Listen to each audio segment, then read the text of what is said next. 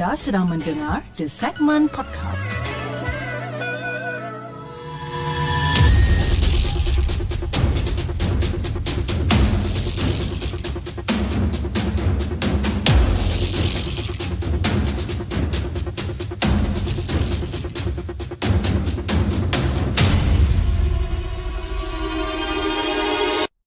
أعوذ بالله من الشيطان الرجيم بسم الله الرحمن الرحيم.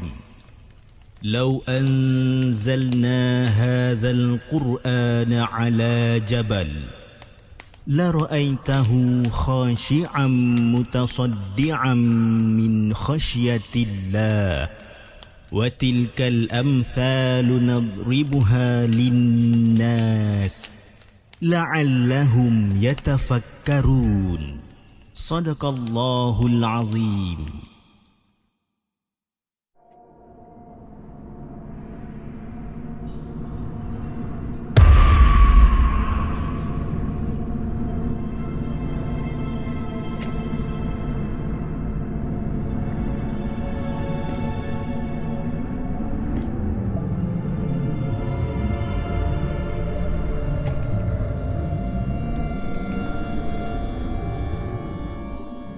Guys, Assalamualaikum. Welcome back to the segment. Apa khabar guys? Saya harap anda semua dalam keadaan sihat dan hari ini 8 hari bulan Mei bertemankan saya sekali lagi dalam satu lagi rancangan Markas Puaka di mana kita akan berkongsikan tentang kisah-kisah seram yang telah dihantar ke the segment dan juga yang mana kita telah ambil daripada blog-blog tempatan. Apa khabar guys? Okey, uh, malam ni saya minta maaf kepada penonton-penonton di uh, saluran TikTok kita tak dapat nak live di sana pada malam ni disebabkan ada uh, ada masalah teknikal sedikit tapi kita akan live di uh, di YouTube lah okey. Dan antara yang terawal pada hari ini saya ingin mengucapkan selamat datang kepada Kak Ena selaku moderator. Kita ada Minah Rider, Muhammad Amir, Abang Burhan, kita ada Moshimus dan kita ada Aiman, Minah Rider, Wan Toy, uh, Lil Devil 872 selaku moderator, Atan Mukri, Arif Haikal, Juraimi Fik, Ros Haris. Siapa lagi? Kita? Fat, uh, Fitri Salihin Ahmad Dinos The Games. Oh, ramai kita ada malam ni Alhamdulillah. Okey malam ni kita ada lebih kurang dalam uh, tujuh tujuh cerita yang kita nak ketengahkan pada malam ni. Jadi tanpa masa kita dengarkan kisah kita yang pertama. Kisah yang dihantarkan oleh PPK jom kita dengarkan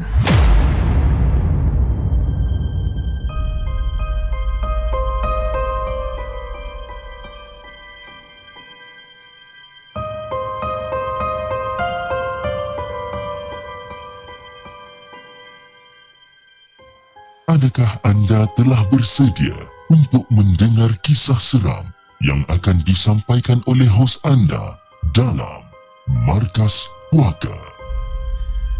Assalamualaikum kepada Hafiz dan juga kepada semua penonton Markas Puaka. Waalaikumsalam warahmatullahi Okey, malam tu aku berbual-bual dengan anak-anak angkat yang datang. Jadi aku dulu bantu budak-budak yang bermasalah lah. Eh, dan aku jemput orang datang ke rumah dan juga orang kata untuk berbual-bual. Eh, kalau katakan ada masalah ke apa ke, ha, kita luahkan sama-sama.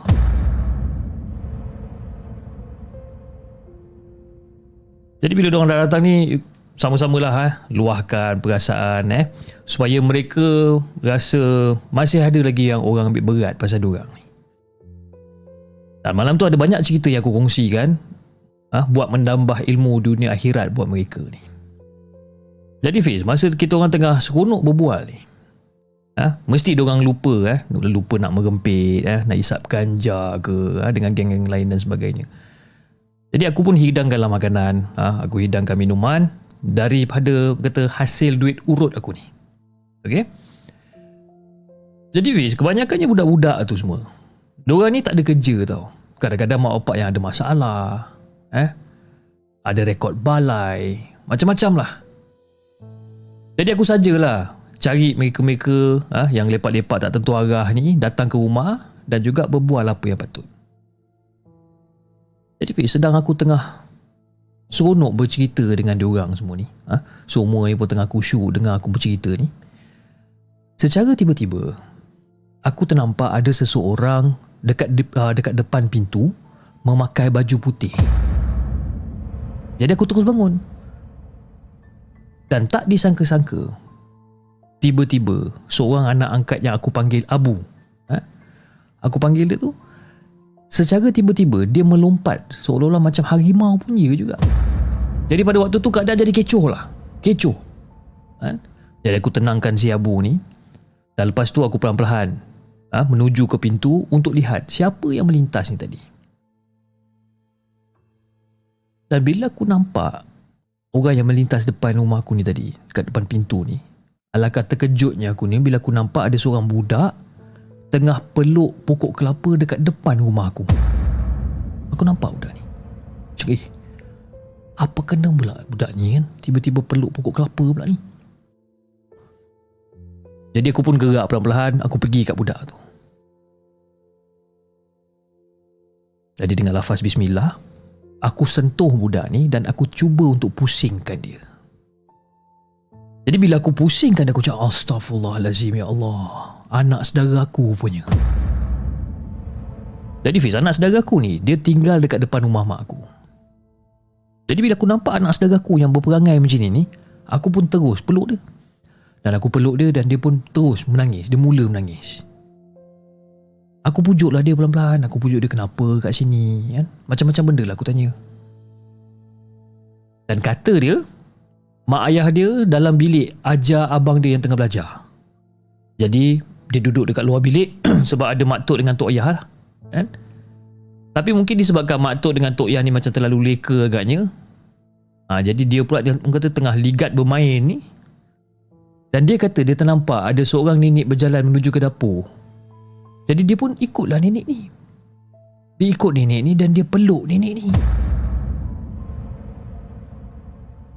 Tapi bila dia tersedar, sebenarnya dia tengah peluk pokok kelapa. Jadi bila aku dengar cerita ni daripada anak saudara aku ni, aku faham lah apa benda yang tengah berlaku ni. Dan aku antara anak saudara, ah, anak saudara balik pada ibu iaitu anak akak sulung aku. Jadi lepas pada tu bis, aku pun pergilah dekat pokok kelapa tu balik. Aku tengok balik betul-betul dan rupa-rupanya itu adalah laluan makhluk halus yang selalu uh, selalu lintas dekat depan rumah arwah ayah aku ni. Kemudian aku fikir, eh, aku mula fikirkan apa yang aku patut buat dengan pokok ni. Jadi pada malam tu, aku tamatkan awal perbualan aku dengan anak-anak angkat aku ni. Kemudian aku suruh dua orang ni balik. Eh, ya, aku orang semua boleh balik dan datang esok. Dan lepas pada tu baru aku teringat yang malam tu adalah malam Jumaat. Jadi aku suruh budak-budak tu datang pagi sebelum uh, sebelum solat Jumaat. Jadi pada pagi tu Diorang datang berkumpul uh, dan aku pun hidangkan sarapan pagi. Dan lepas tu aku arahkan diorang ni untuk siap-siapkan barang untuk tebang pokok kelapa tu. Jadi pada waktu itu nak bagikan gambaran yang lebih jelas, dua orang memanjat pokok kelapa tu, yang lain semua jaga kat bawah. Pokok kelapa tu tak ada tinggi mana, lebih kurang dalam 8-9 kaki je pun. Dan bila diorang dah sampai ke atas tu, diorang mula ha, tetap pelepah-pelepah kelapa tu. Dan masa diorang tengah tetap pelepah kelapa ni, tiba-tiba seorang daripada diorang ni menjerit sebabkan parang tu terlepas, tertetak ibu jari kaki dia. Jadi bila nampak benda ni aku suruh orang turun cepat-cepat. Jadi masa tu aku dengan suami berlari ke rumah, ha, ambil air masak, bagi budak-budak tu. Ha, bagi budak-budak tu minum. Dan bila sampai dekat dapur, secara tiba-tiba suami aku berhenti. Ha, suami aku terhenti dekat depan pintu dapur. Sebabkan apa tu, Bis? Sebabkan dia ternampak sebiji batu yang berwarna putih dekat dapur ni. Lepas tu dia ambil Dia pun hulurkan dekat aku. Jadi aku pun belik-belik lah. Aku belik batu ni kan. Apa benda batu ni? Jadi bila aku belik lagi sekali Aku tengok betul-betul Aku dah tahu dah Apa benda sebenarnya ni. Jadi lepas pada tu Kita orang pun keluar kan? Kita orang pun keluar Dan hulurkan air dekat budak-budak tu Untuk minum. Dan aku pula aku rawat. Aku rawat dan juga balut ibu jari kaki budak yang yang yang kena parang tadi ni ha? Dan cari pucuk jambu batu ha? lepas tu aku kunyah pucuk tu dan aku bacalah apa yang patut. Dan lepas tu aku letakkan dekat kaki dia aku balutkan kaki dia ni. Dan darah pun berhenti habis. Dan tak lama kemudian semua orang masuk ke rumah. Dan aku terangkan dekat dia orang ni ha? apa benda yang berlaku seperti tadi. Dan sebenarnya ada benda yang tak bagi kita tebang pokok. Ada benda tu Jadi bila aku fikir balik tak apalah besok kita ikhtiar lah cara lain pula. Aku cakap kat dia macam tu. Tak apa. Eh, kalau hari ni tak boleh terbang, ah, besok kita ikhtiar cara lain pula. Jadi masa tu diorang terkejut lah bila ada cakap yang ada benda yang tak bagi tebang pokok tu. Dan pada waktu tu Fiz, aku tunjuk pada budak-budak tu apa yang aku dengan suami aku ni jumpa dekat dapur. Dan masing-masing ambil batu tu dan tengok. Dan lepas pada tu, aku pun bagi tahu dia orang yang itu adalah buntat kelapa. Tapi berdarah dekat tengah-tengah seperti darah budak yang tadi tengah potong pokok apa pelepah kelapa tu lebih kurang lah darah dia tu. Kan? benda tu ada dekat dalam batu tu. Jadi semua macam tercengang juga macam benda ni kan. Tapi sebenarnya Fiz, itu adalah hakikat yang berlaku. Kan? Depan mata. Nak kata hayalan pun bukan. Jadi aku pun nasihatkanlah budak-budak ni semua ha, untuk tingkatkan amalan masing-masing dan ibadat kepada Allah. Kerana apa yang terjadi, ha, semuanya disebabkan dia. Dan aku suruh budak-budak tu tunaikan ke, kewajipan solat Jumaat pada waktu tu. Jadi kat sini aku akan sertakan juga gambar untuk Hafiz dan juga kepada semua penonton markas puaka untuk lihat sendiri apa benda batu yang kita akan jumpa ni. Dan insyaAllah kalau ada masa aku akan sambung lagi penceritaan sebab ada sambungan yang yang apa tentang cerita ni tentang kejadian pada malam tu juga. Dan terima kasih kepada Hafiz dan juga kepada semua penonton markas puaka kerana sudi untuk dengar cerita daripada saya ni. Okey guys, jom kita tengok gambar yang diberi kan. Okey. So ini adalah batu yang dijumpa dekat dapur. Okey. Dan inilah batu dia. Kalau kita tengok batu ni kan. Dia batu warna putih. Okey. Tapi dekat dalam dia tu. Eh, dekat dalam dia tu seolah-olah macam ada darah dekat dalam batu ni. Kan? pelik juga. Saya tak pernah jumpa. Macam Faizal pun kata buntat kelapa adalah geliga kelapa kan. Saya tak pernah jumpa benda ni. Saya tak pernah tengok pun benda ni. Tapi inilah dia. Buntat kelapa. Ataupun batu yang dia orang jumpa dekat dapur tempoh hari. Sekian. Terima kasih.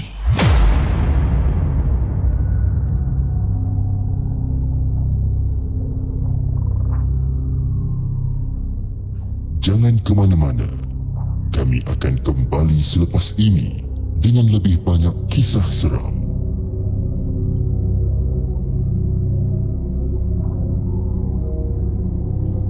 Itu dia guys kisah yang pertama yang dikongsikan oleh PPK dengan kisah dia berjudul Penunggu Pokok Kelapa. Ha. Cerita dia tak adalah orang kata seram, nampak penampakan dan sebagainya kan. Tapi dia more pada misteri lah. Apa benda batu ni sebenarnya kan apa benda batu ni sebenarnya kan wallahu alam kita pun tak tahu tapi siapa yang pernah nampak benda ni ataupun siapa yang pernah tengok geliga kelapa ni ataupun buntat kelapa ni kan saya tak pernah nampak dalam seumur hidup saya ni saya tak pernah nampak tapi inilah first time saya tengok gambar tu dan saya tengok bagi saya macam, macam agak pelik jugalah. Eh?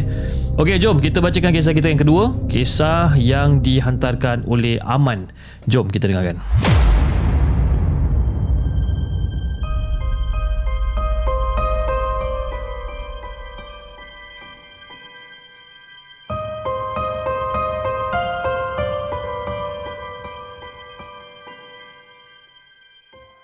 Adakah anda telah bersedia untuk mendengar kisah seram yang akan disampaikan oleh hos anda dalam Markas Puaka?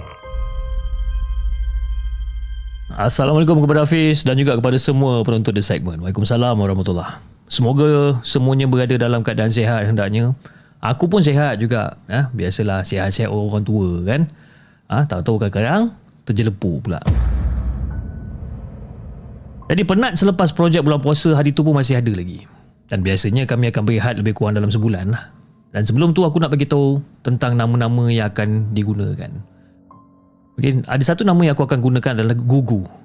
Gugu tu akulah. Okay. Dan uh, anak yang kedua kuku. Uh, anak kedua aku tu. Okay. Pipi. Okay. Gugu adalah aku dan Pipi adalah anak yang kedua aku. Okay, jom kita dengarkan cerita ni.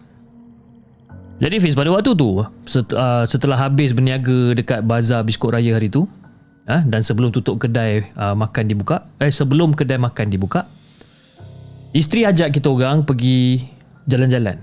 Uh, ajak aku dengan anak aku ni semua pergi jalan-jalan. Jalan-jalan pergi mana? Ke mana sahaja janji berjalan. Ha, macam tahun lepas kita orang pergi Tengganu. Tahun yang sebelum ni kita orang pergi Melaka. Tahun PKP hari tu kita orang tak berjalan. Ha, takut kena saman. Jadi bila bincang punya bincang punya bincang, kita orang bersepakat untuk ke Tanah Tinggi Cameron. Jadi hari pun dah dipilih iaitu hari Rabu kita orang nak pergi. Dan kita orang tak pilih hujung minggu disebabkan jalan ya dah confirm-confirm akan jam jalan dia kan. Dan itu akan membebankan aku sebagai pemandu. Jadi persiapan pun kita orang dah atur dan kita orang pun mulakan perjalanan kita orang. Jadi bila semua dah siap, eh, lepas isyak hari Selasa malam Rabu tu kita orang pun mulakan perjalanan. Tapi aku tak pergi ke Tanah Tinggi Cameron sebenarnya. Ha, kalau ke Genting tu pernah lah. Eh. Itu pun masa muda remaja dulu ikut rombongan kampung. Tapi yang aku tahu tempat tu macam sejuk. Ha, apatah lagi waktu pagi. Jadi disebabkan memikirkan kesejukan tu aku pun pergilah ke Tanah Tinggi Cameron bawa jaket tebal. Ha? Orang kata buat persediaan awal lah kalau takutkan sejuk dan sebagainya. Jadi Fiz, jalan nak ke sana pun aku tak tahu sebenarnya. Tapi anak lelaki aku yang nombor dua tu dia tahulah serba sikit kan? nak wastekan tempat tu. Jadi akulah pemandu dia. Jadi anakku yang CPP ni, ah dia jaga waste. Jadi aku memandu berdasarkan laluan ke Batu Kurau Perak. Jadi memandangkan sebelum ni, kami telah beberapa kali pergi ke Batu Kurau ni atau lebih tepat lagi ke Kampung Anak Kurau dan Kampung Sempeni. Jadi tujuan kita orang ke sana adalah untuk mengambil stok durian yang kita orang nak jual dekat tempat kita orang ni. Ha, itu cerita durian lah kan. Belencong sikit. Jadi Fiz, kisah dia bila pipi apa bila pipi wish, ha, jalan dia sama macam nak pergi ke Batu Kurau rupanya. Kan? Cuma nak pergi ke tanah tinggi Cameron tu perlu naik ke tapah. Jadi bila aku tahu macam ni, kalau tahu macam ni baik tak payah waste betul tak? Kan? Jadi aku pun santai lah, santai memandu dekat highway utara selatan tu. Kan? Tapi dalam masa yang sama, dengan tak semena-mena, secara tiba-tiba bulu rumah aku ni meremang dan telinga belah kanan aku ni macam berdesing sikit. Ah sudah, cakap apa benda pula ni? Apa benda lah pula yang aku nak nampak ni? Jadi bila dah terasa macam tu, aku tambahkan orang kata kekerapan zikir aku ni ha, serta bacaan ayat kursi dan sebagainya untuk berjaga-jaga. Jadi Fiz, tengah sedap memandu masa tu, belum sampai tapah pun. Ha? Belum sampai tapah pun. Tiba-tiba si pipi ni bersuara. Kan? Gu, gu, apa tu gu? Jaga aku. Kan? Jadi bila dia, dia tunjuk dengan aku benda yang dia nampak ni, apa yang kita orang nampak adalah seorang ha? ada seorang berpakaian putih lusuh tengah naik basikal warna putih berkilat melintas dekat depan kita orang ni lelaki ke perempuan kita orang pun tak tahu tapi benda tu dia muncul sekejap je kan jadi bila aku tengok muka pipi ni ah ha? muka dia dah mula merah padam dah muka dia ni macam ada benda yang tak tak kena. Dan tak lama lepas tu, si Pipi buka mulut. Ku, Pipi rasa macam menggigil lah. Dia cakap macam tu. Dia kata dia rasa menggigil. Eh, menggigil? Aku tengah bawa kereta ni. Ah, menggigil. Mesh ni tangan tangan kamu ni. Aku minta tangan kiri dia ni. Jadi bila aku pegang tangan kiri dia ni, aku dapat rasakan memang betul Fiz. Memang sejuk dan dia punya menggigil tu lain daripada yang biasa. Sambil-sambil aku pandu ni, sambil-sambil tu aku berzikir. Sambil-sambil tu aku berikhtiar kan? Untuk sembuhkan si ni. Berkemungkinan syaitan yang tadi yang kita orang nampak ni berkemungkinan cuba untuk masuk ke dalam tubuh si ni. Mungkin. Jadi Fiz, daripada perjalanan tadi, ha? Aku berzikir dan sampailah sekarang ni pun ha? dan mungkin dah sampai dekat tempat yang kita orang akan tunjuk nanti. Aku berzikir je. Jadi bila tangan pipi tu dah macam panas sikit dan bila getaran dekat tangan dia pun dah mula stabil aku pun lepas tangan dia. Sambil-sambil aku lepas tangan dia tu aku macam la ilaha illallah. La ilaha illallah Dan lepas pada tu aku sambung pula dengan ayat tujuh salam. Dan aku pun tiup ke arah anak aku ni. Dan Alhamdulillah, settle masalah dia. Dan kita orang pun turunlah daripada Lebuh Raya masuk ke kawasan Tapah. Jadi masa kita orang masuk dekat kawasan Tapah tu, pada awalnya semuanya okey je. Tapi bila dah makin ke dalam, aku perasan yang banyak rumah dekat kanan jalan. Tapi yang peliknya, cuma rumahnya berselang lebih kurang dalam 100-200 meter antara satu sama lain. Rumahnya pula, satu pattern je rumah dia ni. Macam rumah zakat punya juga. Yang aku perasan lagi, Setiap rumah ni tak ada kenderaan. Satu kenderaan pun tak ada. Yang ada lampu bulat malap di bahagian anjung rumah. Itu yang aku perasan. Tak ada orang pun yang aku nampak dekat rumah-rumah ni. Yelah masa tu pun nak, nak kat pukul 2.30 pagi pis. Manalah ada orang nak lepak luar rumah. Kan? Itu yang aku fikirkan pada waktu tu. Jadi aku pun teruslah. Ha? Terus tetapkan memandu aku ni. Dan bila sampai dekat satu kawasan ada banyak pula rumah dekat kiri dan kanan jalan. Tapi rumah ni semua berlampukan satu mentol yang berada dekat beranda. Dan aku aku turut lihat masa tu, ha, dekat depan kita orang ni ada seorang lelaki yang berusia lebih kurang dalam 50-an kot umur dia berdiri kat tepi jalan. Aku nampak Mahmat ni. Nak bagikan gambaran yang lebih jelas Orang yang aku nampak yang berdiri kat tepi jalan ni Yang umur 50-an ni Berbaju batik Berkain plekat Dan kepala dia tersarung belankon ha, Ataupun songkok penyu Ataupun songkok Indonesia. Dan masa kita orang lalu tu kan Mata dia tengok je dekat arah kita orang. Dan bila aku berselisih dengan Mamat ni Ataupun bila aku selisih dengan orang tua yang umur 50-an ni Aku nampak ada ayam jantan dekat tangan dia. Tapi kepala ayam tu dah terlentuk. Mungkin dah mati kot. Kan? Jadi bila aku bila isteri aku menoleh ke arah lelaki tu tadi Isteri aku nampak benda lain Yang dilihatnya adalah penampakan makhluk berbungkus kain putih kusam berdiri je kat situ. Tapi benda tu tetap berada dekat belakang kita orang dalam lingkungan 20 meter. Benda tu tak melompat pun. Cumanya benda tu seolah-olah macam meluncur je gerak. Jadi aku yang nampak lembaga tu melalui cermin sisi aku ataupun apa side mirror aku ni segera aku menguatkan zikir yang aku ucapkan daripada mulut aku ni. Nak mengikut pula dia ni. Kan? Jadi isteri aku ni masa tu dia berpesan pada anak-anak supaya jangan toleh ke belakang. Jadi bila aku tengok isteri aku dia macam steady lagi, kan? Sambil-sambil mulut dia duk terkumat kami, terkumat kami kan, duk baca apa benda yang dia tahu. Yang aku ni pula tengah bawa kita kejap-kejap duk tengok, kejap-kejap kejap-kejap tengok side mirror, kejap-kejap tengok side mirror. Jadi masa aku tengah ralit tengah tengok side mirror dan sebagainya, tiba-tiba aku terpaksa aku terpaksa untuk break van aku ni disebabkan depan kita orang ni adalah tangga untuk pergi ke air terjun. Alhamdulillah sempat break bis kalau tidak memang dah menjunam ke bawah. Jadi masa dah break kat situ, dalam pada aku tengah nak undurkan van dan juga untuk membetulkan garis laluan aku ni, makhluk berbungkus tadi itu pun dah gaib. Aku tak puas hati. Aku berhentikan van dekat tepi jalan dan aku sendiri turun daripada kereta tu ataupun daripada van tu untuk tengok sama ada benda tu ada lagi ke tak. Ha? Sedikit potongan ayat aku baca dan aku ulangi sebanyak lebih kurang dalam 11 kali dan bila aku tengok sekeliling memang benda tu dah tak ada. Jadi kita orang pun teruskan perjalanan. Dan apa yang aku perasan masa kita orang teruskan perjalanan ni adalah batu tanda dekat tepi jalan. Iaitu bertulis tanah rata lagi 30 kilo. Tanah rata 30 kilo.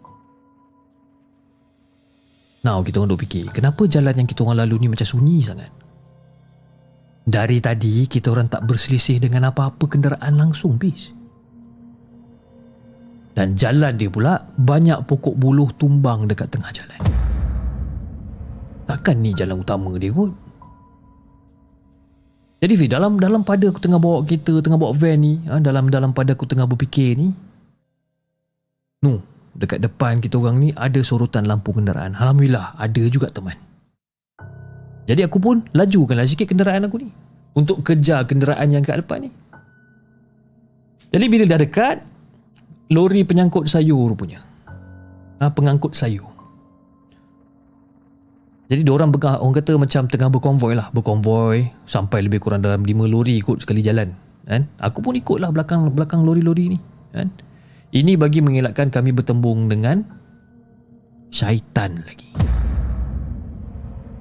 Dan seterusnya kita orang pun sampailah dekat bandar Tanah Rata dekat-dekat waktu subuh masa tu.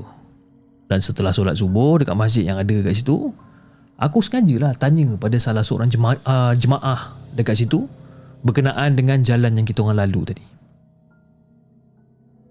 Dan jemaah tu memperkenalkan dirinya sebagai Jusuh. Dan Jusuh tu cakap, jalan yang kita orang lalu tu tadi adalah jalan lama iaitu Tapah Tanah Rata.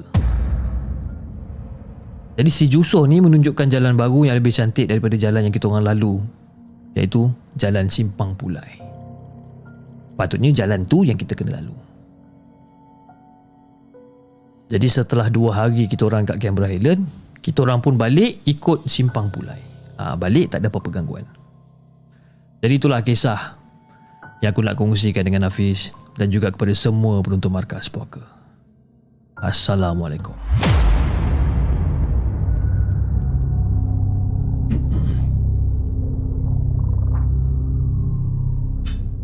Jangan ke mana-mana. Kami akan kembali selepas ini dengan lebih banyak kisah seram.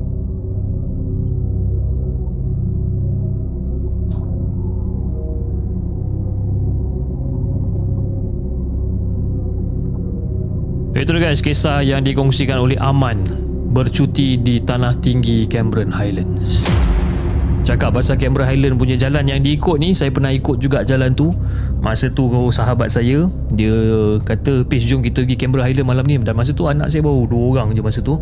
Kita orang betul-betul Orang kata tak tahu nak buat apa Selamba je malam tu juga kan Kita pack barang-barang sikit Kita terus gerak. Tapi dia dah gerak dulu lah Kawan saya dah gerak dulu. Dan saya masukkan Masa tu saya tak tahu Jalan nak pergi ke Canberra Highland macam mana Jadi saya pun masukkan Pakai Waze. Bila Waze dan Waze bawa kita orang ikut jalan ni lah Jalan yang yang si Aman ni lalu ni. Ha, memang gelap gila jalan tu.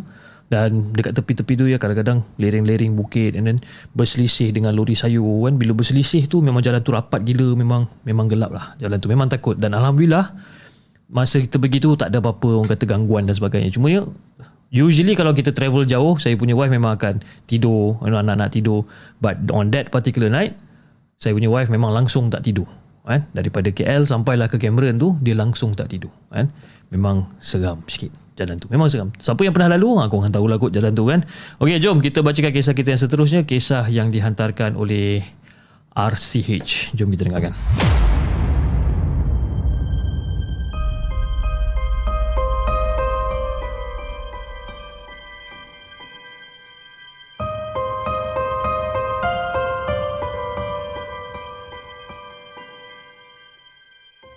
Adakah anda telah bersedia untuk mendengar kisah seram yang akan disampaikan oleh hos anda dalam Markas Puaka.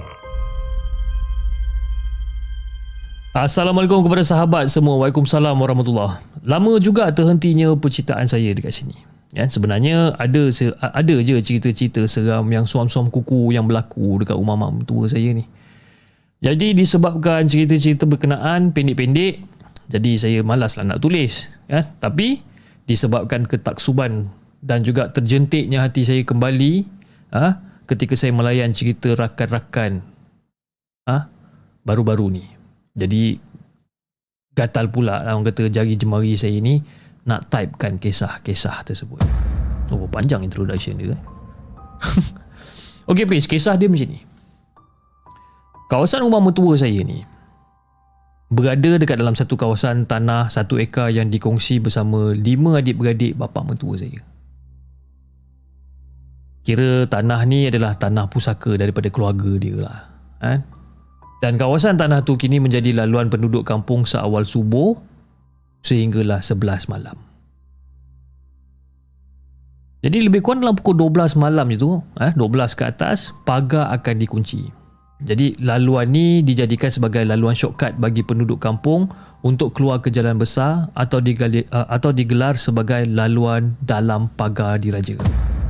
Ha, gelaran ni diberi, uh, diberi kerana keluarga mertua saya ini berketurunan tengku. Jadi Fiz, ketika arwah datuk suami masih ada, tanah satu ekar ni dijaga dengan rapi sekali. Ha, sangat-sangat rapi dan kawasan tu didirikan pagar di sekeliling dia kan? dan juga terdapat empat pintu masuk di setiap penjuru pagar jadi menurut cerita ibu mutua masa tu setiap pagar tu ditanam dengan satu medium eh? dengan satu medium sebagai penjaga tapi saya tak pasti apa benda medium tu sebenarnya dan tugas penjaga waktu tu peranan dia sama macam CCTV pada waktu sekarang sama. Meneliti setiap orang yang menceroboh dalam kawasan pagar. Tapi yang advance-nya ha, kalau tak kena cara ataupun tak kena niat benda tu ataupun penjaga tu dia boleh menciritkan orang yang menceroboh kawasan tu. Ha, lain macam sikit dia punya advance dia ni. Jadi semasa datuk suami masih hidup tak ada siapa pun yang berani masuk dalam kawasan tanah tu kalau mereka ada niat ataupun tujuan yang tak elok memang diorang tak berani nak masuk. Melainkan mereka telah meminta izin terlebih dahulu untuk ke kampung sebelah. Ha. jadi Fiz nak dijadikan cerita semasa kejadian bes, uh, banjir besar berlaku saya pun tak pastilah masa tu tahun bila. Salah satu medium ha, salah satu medium yang ditanam iaitu uh, apa di pintu pagar ni iaitu pelagang, uh, pagar belakang rumah mentua saya telah dibawa oleh arus arus banjir ni lah. Dan secara autonya, pintu tu boleh dimasuki oleh benda-benda halus dan juga mistik yang berada di luar kawasan lingkungan tanah datuk suami masa tu. Jadi Fiz, mulalah berlakunya perkara-perkara mistik yang sering terjadi pada arwah ibu mertua saya. Ditambah pula dengan kawasan-kawasan berdekatan rumah mertua, dah ada penunggu yang bermastautin dekat situ sejak mula-mula tanah tu dibuka lagi. Dan menurut pada cerita arwah ibu mertua, ketika tu dia pun dah melahirkan suami saya dan umur suami saya ketika itu baru menjangkau 3 tahun. Jadi rumah yang diorang duduk, ah, yang duduk ni baru jadi bina dekat ujung kawasan tanah tu. Ah, jika sebelum ni mentua saya tinggal bersama ibu dan ayahnya di rumah yang dibina di depan pintu masuk jalan utama tanah tu lah sebelum pada tu. Jadi dengan bertemankan pelita minyak tanah, ibu mutua saya dan juga anak lelaki dia iaitu suami saya tidur dekat dalam sebuah bilik dekat dalam rumah tu. Dan binaan dia pun masih lagi tak sempurna habis. Bahagian pintu dia hanya menggunakan kayu papan yang ditutup dan juga disendal menggunakan kayu panjang. Dan pada malam tu, hanya metua perempuan atau hanya metua saya dan juga suami saya tidur berdua-duaan. Ha, tidur berdua masa tu dan manakala ku ha? ku iaitu panggilan anak-anak kepada bapa mertua merujukkan sikatan kepada nama tengku lah. Okay? ku masa tu dia dah keluar. Jadi sudah menjadi kebiasaan ma iaitu mak mertua saya ni bersama anak lelakinya setiap malam. Jadi memandangkan ma pula seorang yang cukup berani. Jadi seperti malam-malam yang sebelumnya.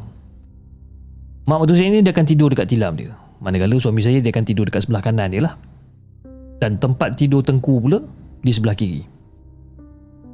Dan malam tu, dalam sama-sama cahaya berita minyak tanah ni, mak mertua tersedar masa tu. Kenapa dia tersedar? Bila dia terdengar derapan kaki menaik, menaiki tangga kayu yang masih lagi belum berketam dan derapan tu seterusnya berjalan menuju ke arah yang tempat dia tengah baring. Jadi masa dia buka mata dia walaupun dalam keadaan cahaya yang agak kelam ni dia boleh ternampak ha, ataupun melihat dengan jelas dan kenal benar dengan sosok badan suami dia ni.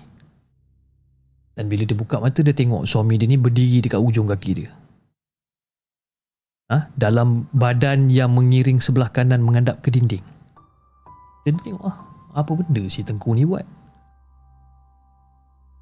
Jadi bila dia nampak benda ni dia macam lega lah sebabkan dalam kepala otak dia ku dah balik. Dapatlah orang kata dia tidur lena kan? Kebiasaannya Ma akan hanya tidur-tidur ayam sambil menunggu ku ni balik rumah. Dan tak lama kemudian, mak mertua saya ni dia rasa yang suami dia dah berbaring dekat sebelah dia. Dia berbaring dekat sebelah dia, dia memalingkan muka dia ke belakang. Lepas tu bila dia tengok ku ni, dia masih lagi macam kata berpakaian kemas, memakai jaket warna merah dan berbaring membelakangi dia. Lepas tu dia tengok macam Okay lah suami aku dah balik Suami aku dah baring sebelah aku Dia pun kembalilah ha, Pejamkan mata dia ni Tak ada fikir benda-benda aneh pun Dan dia pun terus lina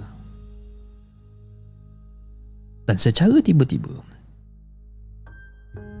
Dia dikejutkan Dengan cuitan di kaki dia Dan bila Ma buka mata Dilihatnya Ku ha?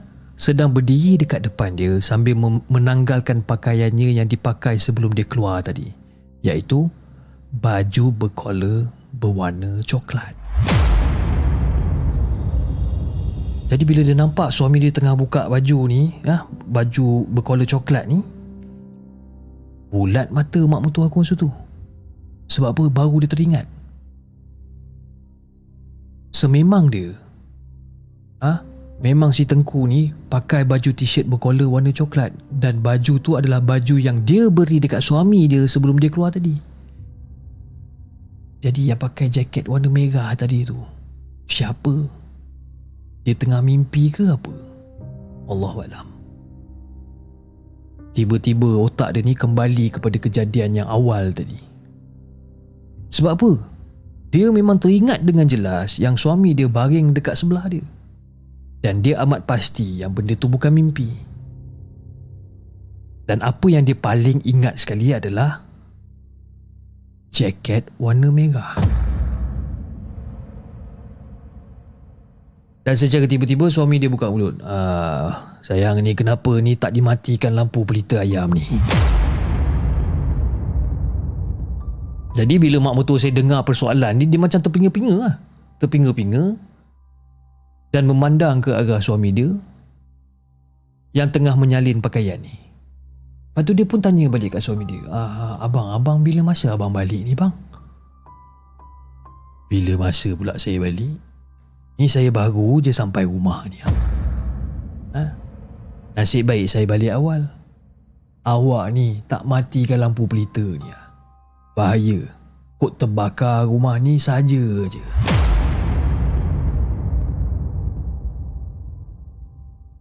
Now, persoalan dia sekarang. Siapa si jaket merah tu?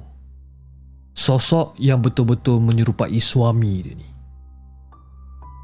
Tapi, satu lagi persoalan yang bermain dekat fikiran dia. Kenapa dia boleh terlupa yang suami dia ni tak pernah ada jaket merah?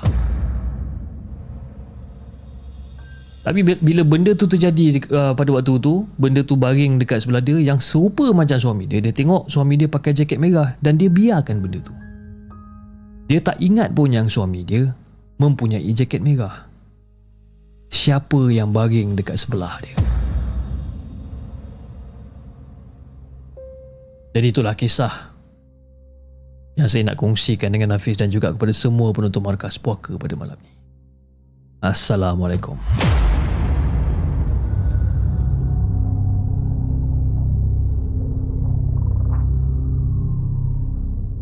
Jangan ke mana-mana. Kami akan kembali selepas ini dengan lebih banyak kisah seram.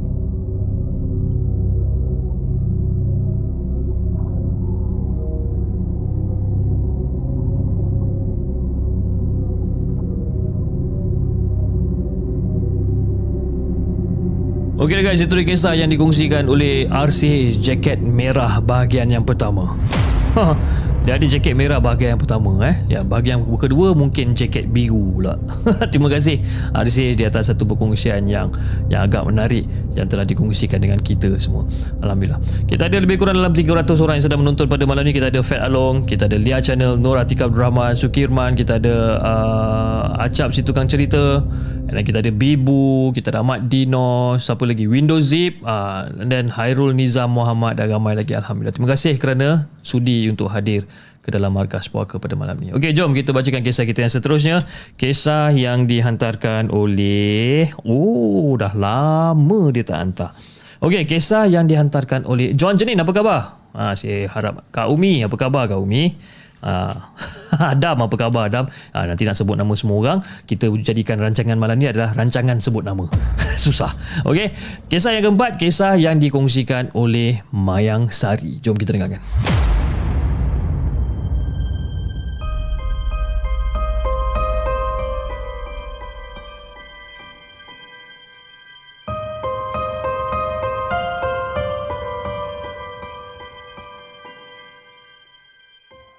Adakah anda telah bersedia untuk mendengar kisah seram yang akan disampaikan oleh hos anda dalam Markas Puaka?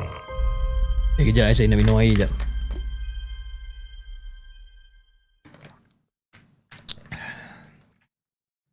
Assalamualaikum kepada Hafiz dan juga kepada semua penonton The Segment. Waalaikumsalam warahmatullahi Lama saya tak menulis sebenarnya dan kini saya kembali. Okey, kali ini saya nak kongsi sewaktu saya dalam lingkungan 11 ataupun 12 tahun macam itulah. Malam tu, saya tidur ramai-ramai dengan sepupu saya. Rasanya ketika tu lepas kenduri Ashura ataupun kenduri kahwin. Jadi saya pun ingat-ingat lupa lah. Kan? Dan kenapa kita orang berkumpul ramai-ramai dekat rumah arwah pakcik. Saya ingat-ingat lupa. Jadi lebih kurang dalam pukul 12 malam macam tu. Kita orang ni disuruh tidur. Yelah maklumlah kan Selagi kita orang ni tak tidur Memang tak tenteram lah mak-mak dengan ayah-ayah nak buat kerja Nasib lah kan eh? Dapat pula anak-anak yang cergas, cerdas eh? Ada je pekerjaan yang kita orang buat selagi mata ni jeli Jadi Fiz Ketika tu Saya tidur paling hujung sebab kita masih pegang kepada kepercayaan siapa tidur tengah akan nampak hantu. kita peka, uh, kita pegang kepada kepercayaan tu. Jadi bila dah pasti semuanya lelap, saya akan kalih ke tepi. Dan masa tu nak bagikan gambaran pada waktu tu suasana bilik tu memang sunyi tapi riuh rendah mak-mak dengan ayah-ayah mengemas masih lagi kedengaran ni. Jadi Fiz, kata tengah sedap melayan perasaan uh, untuk menjemput rasa mengantuk ni Secara tiba-tiba, mata saya ini tertumpu kepada sekumpulan asap hitam yang berkepul-kepul memenuhi ruang tidur kita orang ni. Bising dia ni, ah, bising benda ni lagi bingit daripada keriuhan dekat dapur. Macam mana bunyi dia ni, Pis? Bunyi dia ni macam bunyi mesin pengisar lada. Macam mesin tanam tiang pun ada juga. Ah, macam bunyi jentera orang buat jalan pun ya juga. Dan cara mereka masuk ke ruangan tu seperti sekumpulan serigala mengejar mangsa, laju dan juga berebut-rebut. Jadi sebaik saja benda tu mula menghampiri. Jelas dekat mata saya ni nampak rupa masing-masing. Ada yang bulat datang melantun, ada yang panjang datang bergulik, yang bujur datang mengesot. Ada juga yang melayang dan ada juga yang merangkak fish. Ada benda-benda ni. Walaupun dalam bentuk bayang-bayang, namun ianya jelas dekat mata saya bagaimana mereka ni semua menerkam salah seorang daripada sepupu saya ni. Jadi saya namakan sepupu saya ni sebagai Na lah eh untuk memudahkan penceritaan saya ni. Jadi Apabila salah satu daripada mereka berjaya duduk dekat atas dada Na ni, makanya yang lain akan pergi. Bermakna dia adalah pemenang. jelas dekat mata saya ketika tu bagaimana gigihnya Na melawan ha, dengan meronta-ronta untuk dilepaskan. Nampak benda ni? Bising mulut Na ni ha, seperti bercakap sesuatu tapi tak jelas setiap butir kata-kata yang keluar daripada mulut dia. Awalnya tu Fish, hanya kepulan asap. Perlahan-lahan, makhluk tu mula bertukar rupa. Jelas dekat mata saya macam mana dia mencengkam mulut Na supaya tak dapat nak berkata-kata. Nak bagikan gambaran yang lebih jelas kepada Hafiz dan juga kepada semua penonton markas puaka, bulu-bulunya yang panjang mula terbentuk. Bau hamis seperti nangka busuk. Ha? Mula menyelubungi saluran pernafasan masa tu. Jadi pada mulanya saya nak bangun tau. Saya nak bangun untuk bantu Na ni. Tapi nenek mendahului saya dengan menerjah masuk bersama sudip kayu kemudian melibas makhluk tu dengan sekuat hati. Jadi tercampaklah benda tu ha, lalu hilang daripada pandangan mata saya. Jadi nenek yang bangunkan Na kemudian dia bawa si Na ni pergi mandi. Jadi Fiz, sejak daripada hari itu ha, jika tiba-tiba telinga saya ni menangkap bunyi-bunyi yang bising seperti itu Sedaya upaya saya, saya akan celikkan mata melawan rasa mengantuk untuk menghindari kehadiran mereka ni. Jin kelaparan tak akan melepaskan kita macam tu je tau.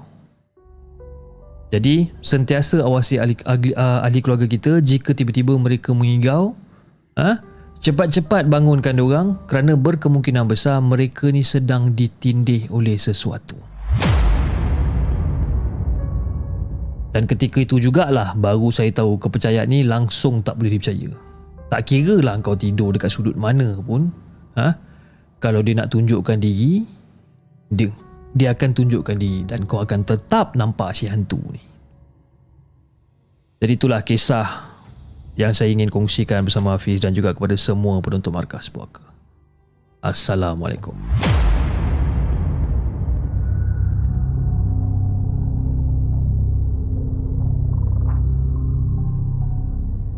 Jangan ke mana-mana. Kami akan kembali selepas ini dengan lebih banyak kisah seram.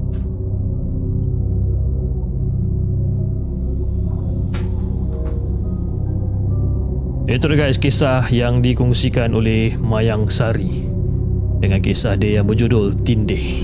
Ha, simple ya, nama kisah dia Tindih.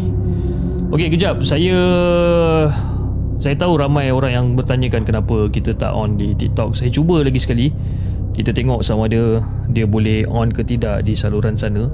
Saya tak sure kejap eh. Saya akan cuba. Kalau boleh, boleh lah eh. Kalau boleh, boleh. Kalau tak boleh, tak boleh. Okay, kejap eh.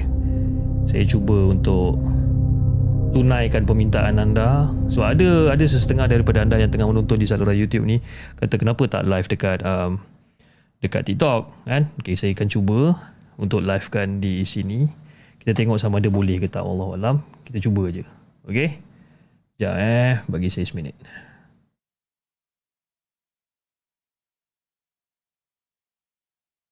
Okey, jom kita bacakan kisah kita yang seterusnya. Kisah yang dihantarkan oleh Tengkuluk Hitam. Jom kita dengarkan.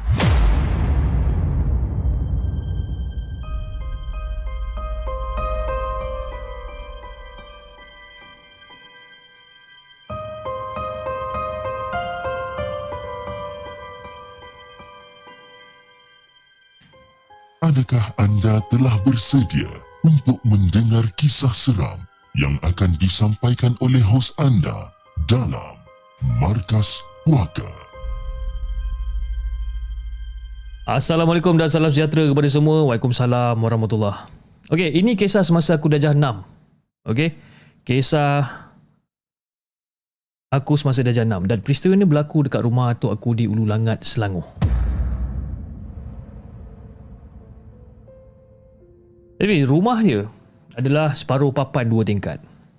Okey, separuh papan dua tingkat. Dan rumah pusaka ni adalah semenjak daripada zaman Inggeris lagi. Nampak uksang sikit lah. Ha, tapi memang orang kata menarik untuk mata memandang.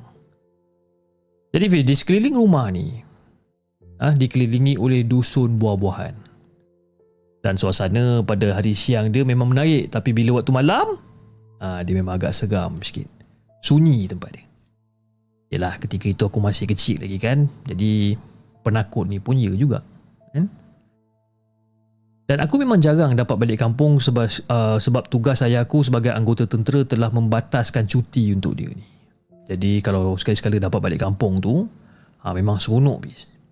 Tambahan pula, kalau tengah musim buah-buahan, ha, sampai buncit perut ni bis. Ha, sebabkan dapat melantak macam-macam jenis buah-buahan kat situ.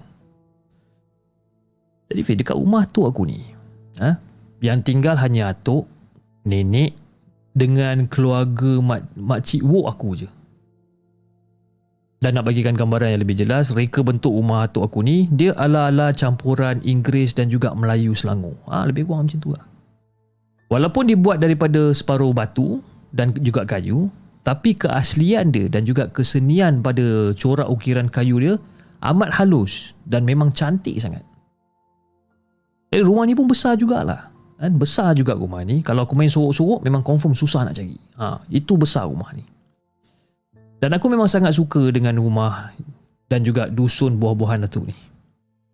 Semuanya dekat kampung membuatkan aku rasa gembira sangat-sangat. Tapi rasanya mungkin cuti kali ini adalah merupakan cuti kali terakhir aku dapat tengok rumah ni dan juga dusun buah-buahan dia ni. Jadi menurut pada kata abang sepupu, sepupu aku Harun, tanah dan juga rumah ni akan dijual tak lama lagi kepada seorang pemaju bagi membina sebuah taman perumahan. Jadi bila aku dapat berita macam ni, aku macam sedih tau. Sedih sangat-sangat. Sebab apa? Semua kenangan-kenangan akan ada dekat dalam otak je masa tu. Tapi nak buat macam mana? Kan? Aku pasrah. Aku belajar untuk terima kenyataan. Yang segala-galanya akan menjadi kenang-kenangan je. Kenangan yang akan menjadi sejarah Ha, macam itulah kehidupan. Tapi sebenarnya bukanlah orang kata kisah sentimental yang aku nak kongsikan bersama ni. Kan? Tapi beberapa kisah misteri dan juga seram daripada pengalaman aku tentang rumah atuk ni. Dari apa yang aku dengar, rumah dan kebun ni ada penjaga. Ha? Maksud aku, penjaga dari kalangan makhluk halus. Wallahualam. Jadi ceritanya bermula ketika aku tidur dekat bilik abang sepupu aku. Biasanya aku akan tidur bersama dengan mak dan juga ayah dekat ruang tamu tingkat atas. Tapi tak tahu kenapa, timbul keinginan nak tidur dekat bilik bujang abang sepupu aku yang juga berada dekat tingkat atas. Mungkin agaknya dekat dalam bilik dia terdapat buku-buku cerita yang boleh dibaca. Kan? Dan untuk ke bilik abang sepupu aku ni, aku perlu naik tangga dari bahagian dapur Ha, biasalah eh. Bumbung rumah kampung tradisional banyak ruang-ruang angin yang terbuka sebagai sistem pengudaraan. Jadi, bab nak naik tangga untuk ke bilik abang sepupu aku ni lah yang aku paling tak tahan. Kenapa? Seram dia lain macam sikit bis. Tapi bila dah sampai dekat tingkat atas, aku perlu melalui sedikit lorong gelap untuk ke bahagian ke depan. Eh, ke, untuk ke bahagian depan. Jadi di bahagian belakang di tingkat atas sangat gelap is, disebabkan tak ada lampu dan dijadikan tempat simpanan barang-barang lama dan juga barang-barang antik. Biasanya, aku akan berlari untuk ke ruang depan. Dan di bahagian depan pula terdapat dua bilik yang bersebelahan. Satu digunakan oleh abang sepupu aku dan satu lagi tak ada siapa-siapa pun yang pakai. Jadi dekat situ juga terdapat satu ruang tamu yang besar di bahagian depan sekali dan dua batang tiang seri berada di tengah-tengah ruang tamu. Jadi mak, ayah dan juga adik-adik aku akan tidur dekat ruang tamu ni lah. Dan aku masa tu masih ingat lagi kata abang, abang sepupu aku sebelum melelapkan mata. Aku ingat lagi kata-kata dia. Kata, eh, nanti bila kalau kau dengar bunyi apa-apa nanti, kau jangan takut tau. Kau diam je. Kau buat tak tahu je. Hah? Kau faham tak ni? Abang sepupu aku ni secara tiba-tiba dia nasihatkan macam tu. Jadi aku pun tanya lah dia, eh bang, kau ni kenapa cakap macam ni bang? Kenapa? Alah, tak ada apa-apa lah. Dah, pergi tidur. Ha? Esok kita nak pergi sungai ni, tangkap ikan. Dia balas soalan aku ni. Ha? Seolah-olah dia macam kurang senang dengan pertanyaan aku ni. Jadi Fiz entah berapa lama aku tertidur. Sejaga tiba-tiba aku tersedar. Aku tersedar dalam kegelapan apabila terdengar bunyi cakaran yang kuat di dinding papan. Betul-betul dekat tempat sebelah aku tidur ni. Jelas dan nyata bunyi cakaran tu, Fiz. Dan bunyi cakaran tu lama tau. Dan tak putus-putus. Dan bunyi tu dia, dia macam seolah-olah macam nak menembuskan kuku dia tu pada dinding papan tu. Lain macam sikit bunyi dia ni. Jadi bila aku dengar bunyi macam ni baru aku macam oh. Inilah rupa dia pesanan daripada abang sepupu aku tadi.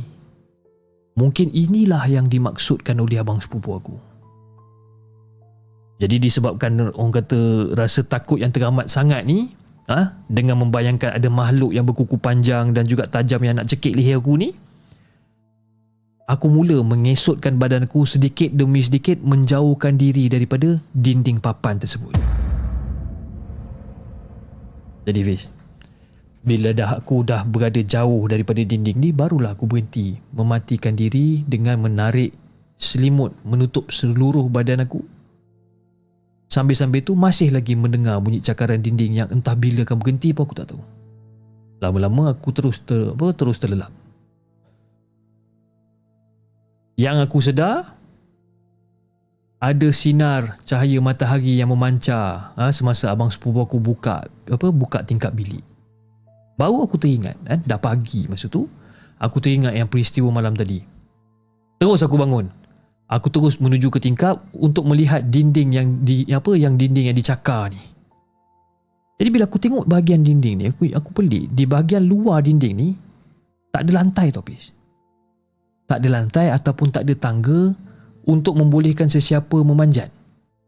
Kecuali benda tu terapung ataupun terbang untuk mencakar bahagian luar tu. Faham tak?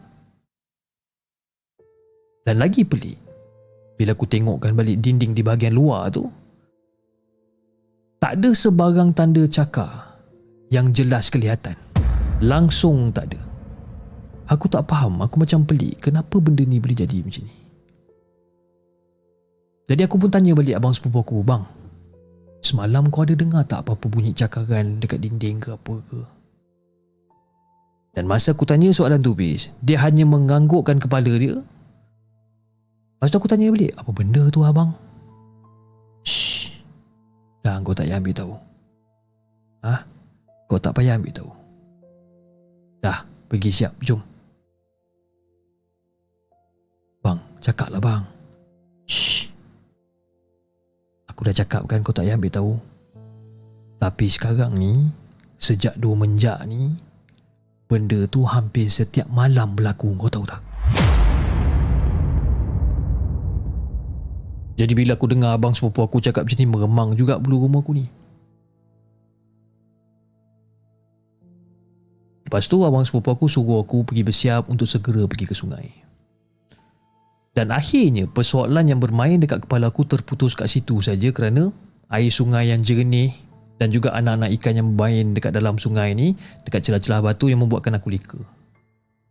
Dan malam-malam yang seterusnya, Aku tetap lagi tidur dekat ruang tamu tingkat atas bersama mak dan ayah. Tapi bukan kerana takut, tapi aku seram. Jadi disebabkan terlupa nak bertanya semula apa benda yang duduk mencakar dinding rumah Atuk pada malam ketika tu, maka sehingga kinilah orang kata persoalan dan juga misteri tersebut belum lagi padam daripada benak kepala aku ni. Nantilah kalau aku rasa aku terjumpa dengan abang sepupu aku, aku akan tanya balik soalan ni. Harap-harap dia masih ingat lah kejadian ni dan aku harap-harap sangat yang dia dapat uh, memberikan penjelasan apa yang berlaku sebenarnya supaya boleh terungkai segala misteri ini. Jadi itu je kisah daripada aku Fish. Assalamualaikum.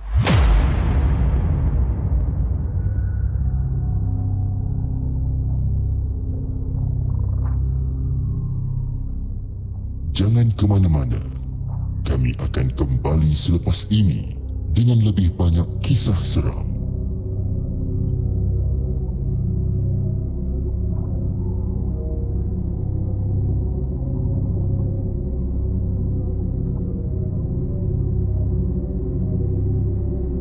Itu guys kisah yang dikongsikan oleh siapa nama dia?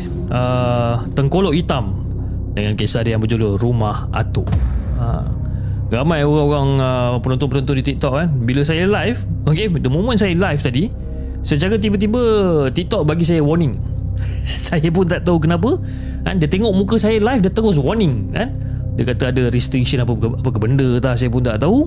Wallahu alam ramai yang bertanyakan kepada saya soalan kenapa apa uh, kenapa dia boleh bagi saya warning dan sebagainya no idea saya ni dah berkelakuan sangat baik dah ni sebenarnya saya tak vape dekat kamera kan saya selalu puji memuji TikTok kan tapi dia tetap bagi saya warning juga apa gila punya application ni eh lantak engkau kat situ Okey jom kita bacakan kisah kita yang keenam. Ha geram saya ni geram. Ha geram.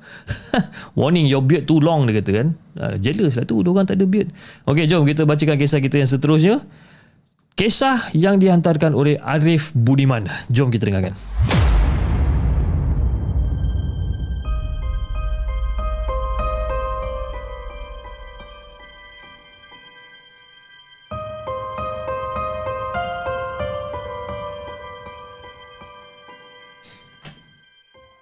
Adakah anda telah bersedia untuk mendengar kisah seram yang akan disampaikan oleh hos anda dalam Markas Puaka? Okey Fiz, sebenarnya saya masih lagi teringat tau ketika berada di alam remaja. Eh?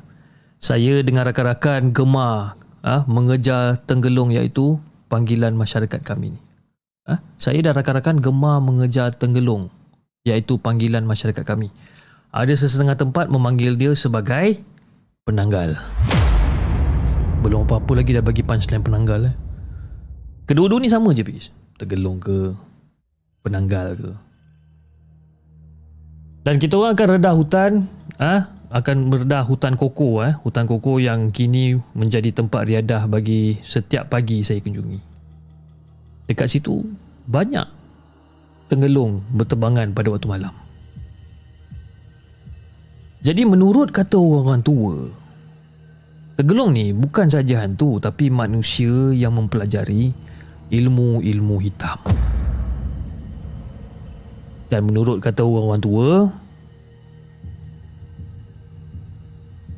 eh, sorry, dan sebab itulah kita orang jadi berani. Sorry. Okay, sebab, sebab itulah kita orang menjadi berani. Disebabkan benda tu adalah bukan hantu tapi manusia yang mempelajari ilmu-ilmu hitam. Jadi kami anggap dia sama macam kita orang. Kan? Jadi nak takut apa? Dia orang ni manusia. Yang pelajar, yang belajar ilmu-ilmu hitam. Kan? Badan dia ni separuh je. Bawah pada perutnya ada hanya ada usus perut yang berapi. Ha. Jadi itulah yang kita orang nampak.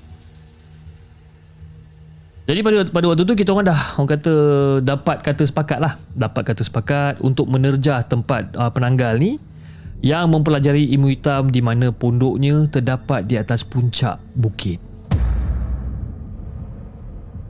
Dan siangnya pula kita orang dah sedia dengan pelepah pokok kelapa sawit yang berduri. Kenapa kita orang sediakan pelepah sawit yang berduri ni? Tujuan dia adalah jika katakanlah benda tu serang kita orang, maka pelepah sawit yang kita orang akan guna untuk menarik usus dia yang terjuntai ni. Ha. Nampak macam senang je plan kita orang ni kan? Kita orang ni pula Pish, tak pernah takut ha, dengan bahaya yang akan menimpa tau. Tak tahu kenapa. Mungkin kita orang ni terlalu gairah kot. Nak tahu siapa pengamal ilmu hitam ni.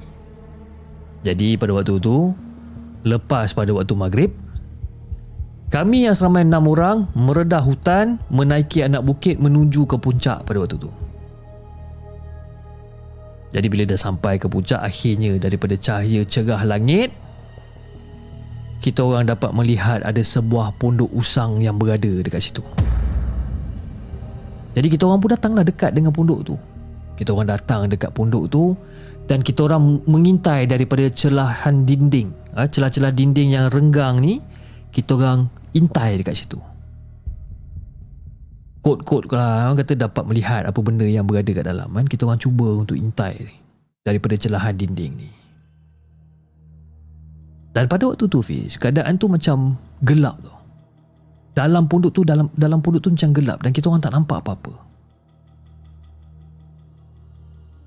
Dan tiba-tiba seorang rakan kita ni bersuara bila mendahat uh, bila melihat ada seekor tenggelung tengah terbang ke arah kita orang ni.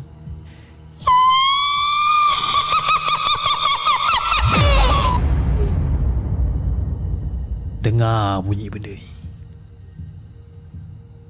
Mungkin marah agaknya tempat dia dah diceroboh. Mungkin. Dan kami masih ingat kata orang-orang tua yang lebih berpengalaman daripada kita orang ni. Korang ni Tenggelung ni Air perut dia je pun dah cukup bisa dah Ini kalau terkena air perut dia ni Badan korang ni akan naik kudis buta Kita orang teringat Pesan kata-kata Pak Syarif kepada kita orang Ketika bercerita tentang pengalaman dia terjumpa dengan penanggal. Ni Jadi bila kita dengar bunyi ni apa lagi? Saya pun bersuara Weh lagi weh lagi lagi lagi lagi. Jadi kita orang pun teruslah Berlari eh. Berlari mengikut Anak kaki masing-masing ni. Jadi masa tu saya dan seorang rakan Meredah bukit Dan tak tahu ke mana Hala kaki ni Kan? Dan rakan saya ni Sambil berlari ha? Sambil-sambil berlari Bawa lampu suluh ni Sambil-sambil tu Tersungkur berkali-kali disebabkan tersadung dengan akar. Jadi pada waktu tu kita orang berhenti. Nah, kita orang berhenti bila kita dapat rasakan yang penanggal tu tak lagi mengejar kita orang. Dan kita orang berehat sekejap lah dekat atas batu masa tu. Jadi rakan saya pada waktu tu menyuluh sekeliling tempat yang kita orang tengah berhenti ni. Kita orang berhenti, yang seorang ni duduk suluh keliling. Eh, hey, Diman. Man, ha, apa dia? Kita sekarang ni ada dekat atas jerat Cina man Terkejut kita orang semua bis Bila tersedar yang kita orang berada di jerat Cina di kongsi 10 Apa lagi? Kita orang berdua pun turun menuju ke jalan raya yang sunyi. Kami berjalan pulang dan menanti rakan-rakan yang lain. Datang seorang demi seorang ke markas kami iaitu bawah pokok ciku. Masing-masing menceritakan pengalaman masing-masing. Sambil-sambil tu kita orang gelak ketawa kat situ. Pengalaman yang susah dicari Sampailah sekarang. Jadi Fiz Masa demi masa silih berganti Kita orang semua ni pun dah Berkeluarga Tempat-tempat sejarah kita orang Semakin berubah mengikut peredaran masa Hutan koko tu Kini dah jadi taman rekreasi untuk penduduk Ah, dekat situlah saya dan juga isteri beriadah. Ah, bawa cucu bermain. Bukit yang kami daki kini telah menjadi kebun durian yang sebahagian dia menjadi laluan kereta masuk. Jadi Fiz, tempat dia ni agak terpencil sikit. Ha? Jalannya dijadikan trek untuk jogging. Memang sesuai. Dan saya pula menjadikan tempat itu untuk mendapatkan batang pisang dan juga daun pisang. Selepas bila isteri buat gulai daging batang daun pisang, ha, itulah tempat yang saya ambil. Kan? Daun pisang pula kan kadang-kadang kita guna untuk buat balut ketupat, pulut udang, lepat, macam-macam lah. Jadi Fiz, dah beberapa kali saya ke situ untuk mengambil batang pisang dan juga daun. Dan saya masih lagi ingat akan kata-kata seorang kawan saya yang mempunyai kebun durian kat situ. Man, Kebun aku ni kalau kadang eh, kebun aku ni kadang-kadang bau orang tengah memasak. Kadang-kadang bau wangi. Kan? Kalau waktu malam, ah waktu tunggu buah durian, ah mesti kau akan terdengar orang berjalan-jalan, orang berbual-bual. Mesti kau dengar bunyi-bunyi ni man. Kata sahabat saya. Allah yarham Pak Saleh. Nak bagi gambaran yang lebih jelas Dekat kebun dia ni ada sebuah telaga ha, Sebuah telaga Dan telaga ni digunakan untuk kawan saya mandi ha, Untuk dia mandi, untuk dia berwuduk dan juga memasak Dan pernah saya ziarah Dan air dia ni memang sangat-sangat sejuk bis, telaga ni. Kalau air dia ni jatuh ke badan umpama air dalam peti sejuk yang jatuh kat badan kita ni. Punya sejuk. Kini bila saya ke bukit, saya akan uh, saya hanya akan ambil batang dan juga daun sebelah luar aja. Dan baru-baru ni Fiz, saya bagi tahu dekat isteri nak masak gulai batang pisang. Jadi lepas pada waktu subuh tu saya pergilah ke taman rekreasi tu untuk riada ha, sambil menanti langit yang cerah ni untuk mengambil batang pisang ni. Jadi pada waktu tu jam dekat tangan menunjukkan pada pukul 7.30 pagi. Bila tengok langit, langit pun dah mula cerah. Jadi saya pun dah dapat lah orang kata oh, berjalan. Ha. Jadi saya pun terus ke bukit Ha? Bukit dengan kawasan Riadah ni memang dekat sangat je bis. Dan dari jauh saya melihat banyak pokok pisang yang cantik. Memang banyak. Saya belum pernah lagi masuk laluan air katok ni. Tak pernah. Itu panggilan kami. Ha? Airnya bukannya dari longkang perumahan, tidak ada di rumah atas. Ha? Dia hanya takungan air dan dibuat laluan untuk memudahkan airnya turun. Jernih dan boleh minum air ni. Jadi saya pun teruslah masuk ke laluan air. Saya masuk ke laluan air dan ketika itulah ha? dan da- dalam keadaan gitu saya hanya seorang-seorang masa tu. Dan seperti biasa sebelum saya menebang pokok saya akan berselawat. Saya akan berselawat dengan sekuat hati bis. Dan batang daun pisang pun saya akan tebang dan saya akan kumpul dan saya akan letak dekat sebelah saya. Saya tak suka biar benda-benda tu macam tu merata-rata tempat saya tak suka. Jadi Fish, nak dijadikan cerita.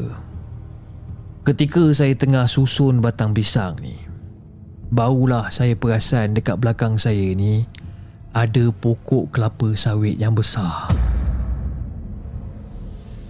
Okey.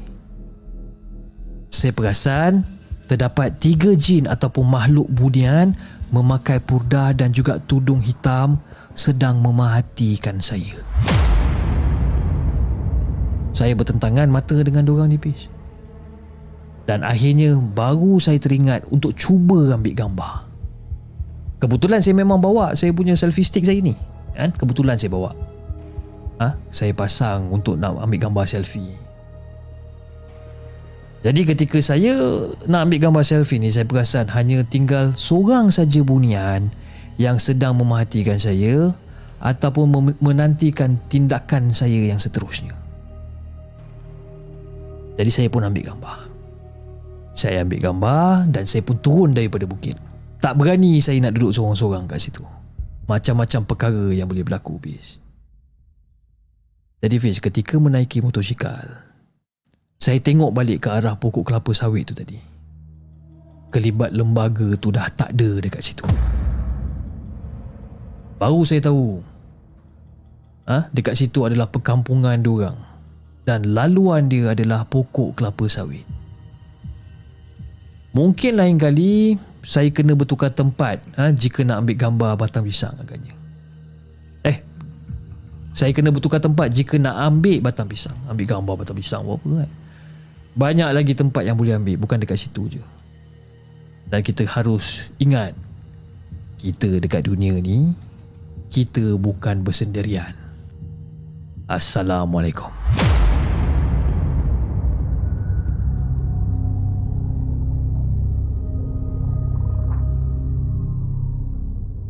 Jangan ke mana-mana. Kami akan kembali selepas ini dengan lebih banyak kisah seram. Itu dia guys Kisah Kisah yang dikongsikan oleh Arif Budiman Dengan kisah dia berjudul Kisah di Bukit Dan Arif Budiman Dia ada memberi Satu gambar Satu gambar di mana Yang tempat yang diambil itulah Gambar yang diambil itu Dekat kawasan ni Okay Okay kejap saya tunjukkan anda So ini adalah gambar dia Dan ini adalah benda yang dia nampak Okey, dia nampak dekat situ dekat pokok kelapa sawit tu dia nampak ada orang memakai pakaian putih bertudung dan macam ber, ber, berpurdah ni. Kan? berpurdah ni. Lain macam gambar dia eh. Hei. Wallahu alam kita tak tahu apa benda tu sebenarnya. Tapi itulah kepada penonton-penonton di TikTok, uh, minta maaf kerana anda tak dapat melihat gambar ni. Gambar ni hanya berada di saluran Mega sebenarnya. Uh, itulah TikTok kerek sangat dengan saya nak bagi warning dan sebagainya. Kan dah tak dapat tengok gambar. Kan? Uh, itulah gambar yang dikongsikan oleh Arif Budiman. Okey, sebelum kita bacakan kisah kita yang terakhir pada malam ni, itulah saya tadi saya cakap ambil gambar batang pisang. Kita nak ambil gambar batang pisang nak buat apa kan? Ambil ambil batang pisang, bukan ambil gambar batang pisang. Hai, konti radio ke ni? Baru join. Ah, siapa tu? Oli eh? Ah, Oli, konti radio eh. Radio Markas Puaka. Ah, itu dia. sanggup nak masuk YouTube nak tengok gambar dah lain macam dah eh.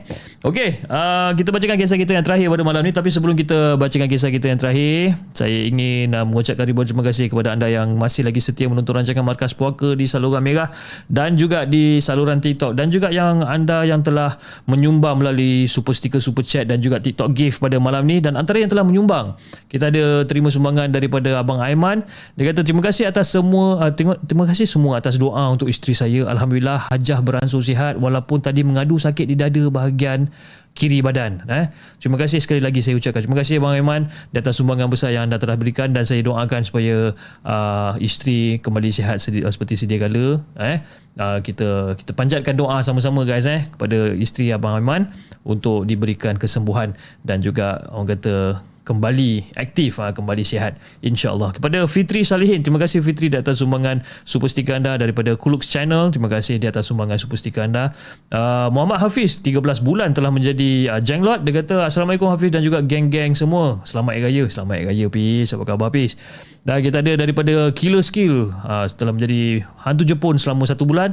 Terima kasih kepada ahli keluarga The Segment kerana telah belanja saya hantu Jepun sebanyak dua bulan berturut-turut. Uh, semoga Allah murahkan rezeki kita semua. Amin. Okay. Dan juga daripada Lia Channel telah menjadi hantu Jepun selama satu bulan. Dia kata selamat malam. Selamat salam syawal ke-17 guys. Salam syawal ke-17. Okay. Dan juga di saluran uh, TikTok kita ada... Kejap eh. Kita ada sebentar eh. Okey, kita ada sumbangan daripada Melissa, Gigi Ahmad daripada Mina Rider, Shoba, Azi Melati Putih. Uh, siapa lagi? Daripada ah itu. Terima kasih di atas sumbangan TikTok gift daripada anda daripada Syah pun ada. Terima kasih Syah di atas sumbangan TikTok gift daripada anda. Dan juga oh guys, ingat tak yang saya cerita apa ataupun yang saya bagi announcement uh, beberapa hari lepas tentang keadaan Abang Zul eh, yang masih lagi koma. Alhamdulillah kita dapat berita di mana Abang Zul dah sedar. Dah sedar cuma dia tak berapa nak kenal orang. Okey, dia tak apa-apa nak kenal orang dan ini adalah update yang latest yang kita dapat pada pukul 1.30 tengah hari tadi di mana alhamdulillah uh, diberikan uh, kekuatan dan juga diberikan apa apa kemudahan uh, dipermudahkan urusan kita semua, urusan keluarga keluarga ahli beliau, ahli keluarga beliau di mana Abang Zul dah sedar daripada koma cumanya dia tak berapa nak ingat orang sangat okey? Jadi kita bagikan dia sedikit masa insyaallah kita sama-sama lah eh kita doa untuk dia supaya dia kembali dalam keadaan biasa tak lama lagi insyaallah. Okey jom kita bacakan kisah kita yang terakhir pada malam ni. Kisah yang dihantarkan oleh JD jom kita dengarkan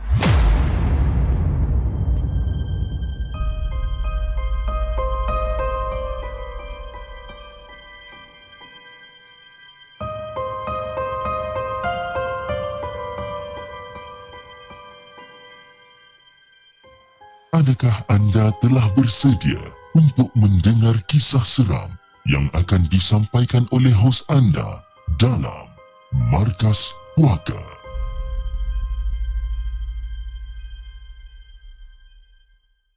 Assalamualaikum kepada Hafiz dan juga kepada semua penonton Markas Puaka.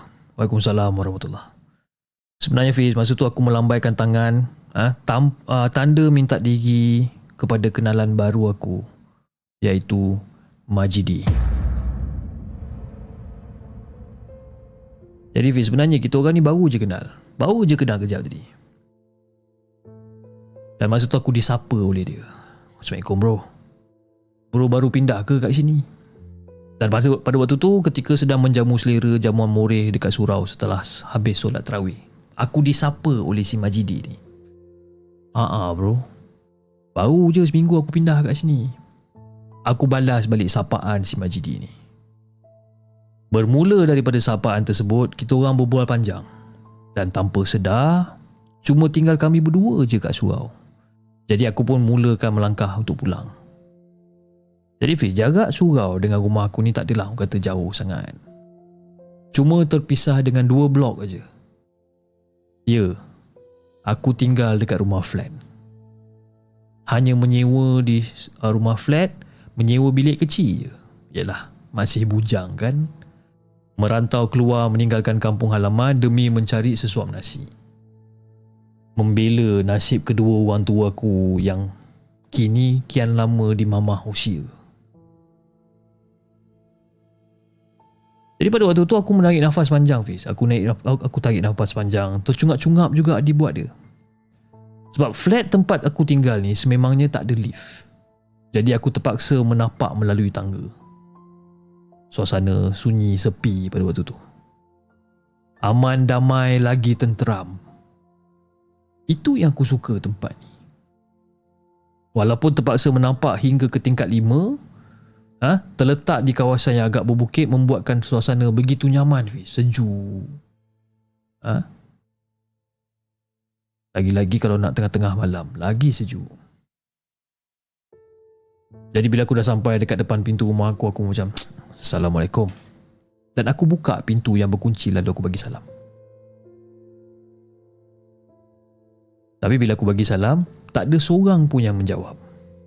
Kebiasaannya bagi kita orang dekat rumah tersebut, dia orang ni selalu buat hal masing-masing.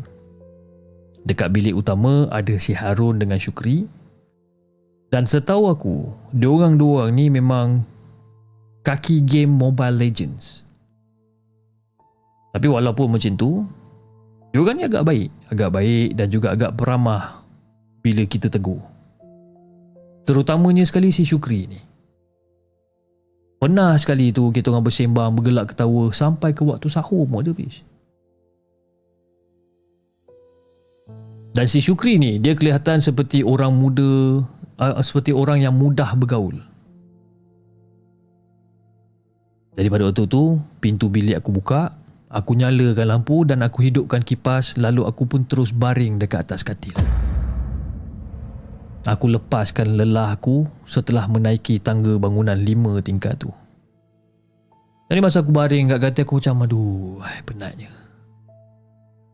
Aku letakkan tangan aku dekat dahi lalu aku memutarkan kotak ingatan kembali ke kampung. Aku lepaskan keluhan kecil yang sedikit melegakan rasa beban dekat dada ni. Sebenarnya, Vi, dua hari yang lalu, pengumuman daripada penyelia tempat aku bekerja ni cukup membebankan dada aku ni. Kenapa? Semua pekerja baru tidak dibenarkan cuti raya. Ha? Sekaligus menggagalkan permohonan cuti raya aku ni. Jadi aku rasa kecewa masa tu Fiz. Aku rasa berkecewa sangat. Sedikit sebanyak benda tu macam mengganggu benak fikiran aku ni. Tapi apa kan daya? Arahan daripada THA daripada pihak atasan, aku terpaksa patuh. Terpaksa patuh dalam keadaan terpaksa rela. Jadi pada waktu tu aku capai telefon bimbit yang aku letak dekat tepi bantal dan aku pun dial nombor telefon ibu. Dan setelah mendal beberapa kali, hampa Fiz. Mungkin mak aku dah tidur agaknya. Jadi hampir saja aku melelapkan mata aku ni, telefon aku berdering. Dan bila aku tengok telefon aku ni, aku nampak nama ibu aku dekat skrin. Jadi aku pun jawab panggilan tersebut. Jadi setelah berborak beberapa ketika, kita orang menamatkan perbualan, Jelas daripada suara ibu terdengar yang ibu juga agak kecewa kerana tak dapat nak bergaya dengan anak sulung dia ni. Walaupun ibu cuba berselindung pis, aku tetap dapat rasakan ya sebagai anak yang paling rapat dengan ibu ni aku dapat rasakan kekecewaan dia ni. Jadi pada malam tu takbir kenegaran berkumandang dari surau dan juga masjid apa masjid berdekatan. Aku termenung sayu masa tu. Termenung aku memerhatikan kereta jiran-jiran ha, yang juga perantau sama macam aku ni satu persatu meninggalkan kawasan flat kita orang ni. Now, sekarang ni tinggal aku seorang dekat rumah. rakan serumah aku ni pun dah balik ke kampung untuk beraya dekat rumah masing-masing. Dan secara tiba-tiba, aku dapat satu pesanan ringkas yang dihantar oleh supervisor aku. Dan bila aku baca, jadi, ah, kalau kau nak balik cuti raya, kau baliklah. Ah, kau balik bercuti sampai hari raya kelima. Jadi bila aku nampak pesanan ringkas daripada supervisor aku ni, dengan rasa syukur, dengan rasa gembira, aku membalas teks tersebut dan berterima kasih pada dia. Jadi aku tak ada cerita banyak. Aku terus bersiap untuk balik kampung. Aku tak kisahlah kalau aku kena bawa motosikal seorang-seorang asalkan esok aku dapat beraya kat kampung. Dan jalan pada waktu tu memang sesak pada malam tu. Kereta berduyun-duyun dekat tol Gombak. Ramai anak pantai timur yang merantau. Jadi Fiz, walaupun aku hanya menunggang motosikal, aku tetap berasa tak selesa dengan kesesakan ketika tu Lalu aku memilih untuk menggunakan jalan pintas. Alhamdulillah jalan tersebut agak lancar. Tak seperti jalan utama tadi. Aku rasa lega sikit. Aku pun pulas throttle aku sampai ke tahap maksimum biar cepat sampai ke kampung Fiz. Punya excited aku nak sampai ke kampung. Tapi Fiz, alangkah malangnya nasib aku apabila tiba di sebuah selekoh dan dengan tiba-tiba ada sesuatu melintas dekat depan aku. Aku elak motosikal aku ni. Aku elak motosikal aku dan aku yang terbabas. Nasib baik aku tak mengalami apa-apa kecederaan serius pada waktu tu. Sayang seribu kali sayang, Vish. Motosikal aku tak dapat nak dihidupkan. Puas aku cuba ni. Aku cuba, aku cuba, aku cuba. Masih lagi tak berhasil. Dan bila aku tengok jam, jam telah menunjukkan pada pukul 4 pagi. Jadi aku ambil keputusan untuk minta pertolongan daripada kenderaan yang lalu lalang. Aku cuba. Aku cuba Fiz untuk tahan setiap kenderaan yang lalu ni tapi gagal. Langsung tak ada siapa pun yang berhenti. Mungkin mereka risau kot. Eh? Mungkin diorang risau yang aku ada niat yang tak baik. Tapi yes, aku takkan tetap berputus asa Sehinggalah azan subuh berkumandang. Oh, ada masjid rupanya. Jadi aku melangkah ke arah bunyi azan tersebut untuk menunaikan solat subuh. Jadi Fiz, setelah berjalan kira-kira satu kilometer sambil menyorong motosikal aku ni, aku sampai dekat masjid tersebut. Dan kelihatan ada seorang lelaki tua berserban dan berjubah putih di dekat tempat wuduk. Hmm, imam barangkali. Mungkin dia adalah imam dekat masjid tersebut. Jadi aku pun men, aku pun sapalah. Ha? Aku pun menyapa orang tua ni dan menceritakan dengan masalah yang aku hadapi ni. Jadi bila aku dah menceritakan daripada A sampai Z apa yang jadi pada aku, lalu orang tua ni pun menjawab. Nak, kau pulanglah balik kat tempat yang sepatutnya kau berada ni nak. Dah tiga tahun berturut-turut setiap kali malam raya Aku akan lihat kau dekat tepi jalan nak. Kau baliklah. Tempat kau ni bukan dunia lagi. Kau baliklah. Semoga kau tenang dekat sana nak kau baliklah. Dan ucapan Pak Cik itu sedarkan aku tentang kejadian tiga tahun yang lalu. Kepada mak dan ayah, maafkan Alung kerana tak dapat pulang beraya.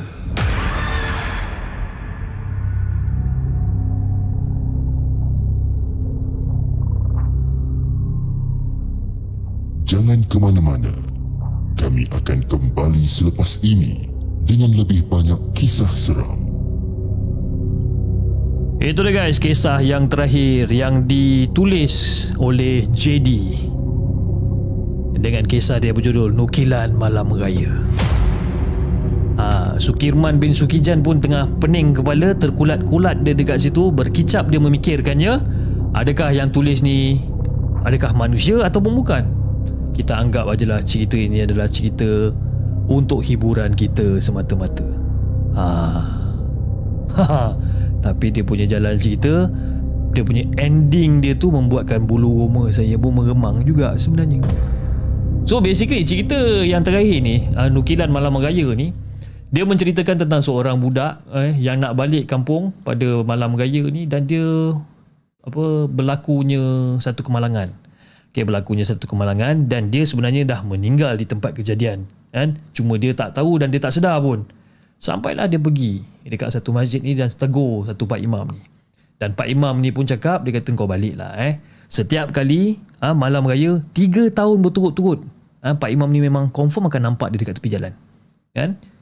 Cuma this time pada tahun yang ketiga tu Pak Imam tu tegur dia Kau balik lah Eh Tempat ni bukan tempat kau Dan semoga kau tenang kat sana Dan barulah dia tersedar Di mana Dah tiga tahun dia tak balik Ha, disebabkan kemalangan yang berlaku dekat Setikuh masa dia ikut jalan pintas tu.